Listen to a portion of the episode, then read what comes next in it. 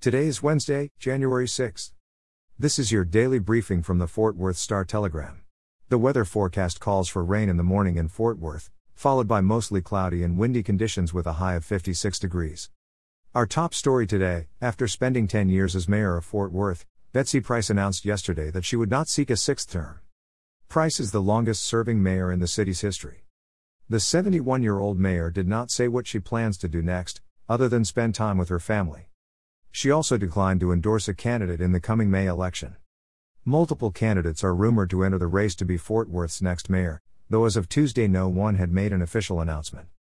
In local news, 18 year old Oscar Gomez, of Fort Worth, has been arrested in the fatal car crash that killed another 18 year old, Julian Muskis, this weekend.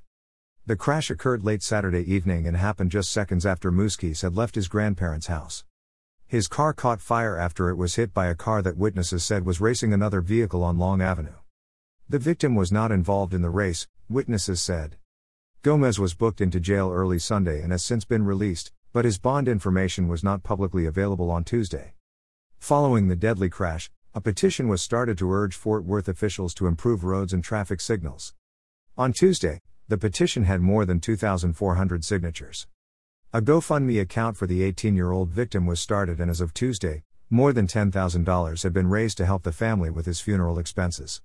Up next, Texas Health Resources will postpone elective and non essential procedures starting Thursday because of increasing coronavirus case numbers and hospitalizations. About 86% of available hospital beds were available Tuesday in Tarrant County. ICU bed occupancy is at 98% capacity. Meanwhile, in another sign of the worsening pandemic, Two refrigerated trucks acquired by the Tarrant County Medical Examiner's Office to store bodies are in use as of Tuesday.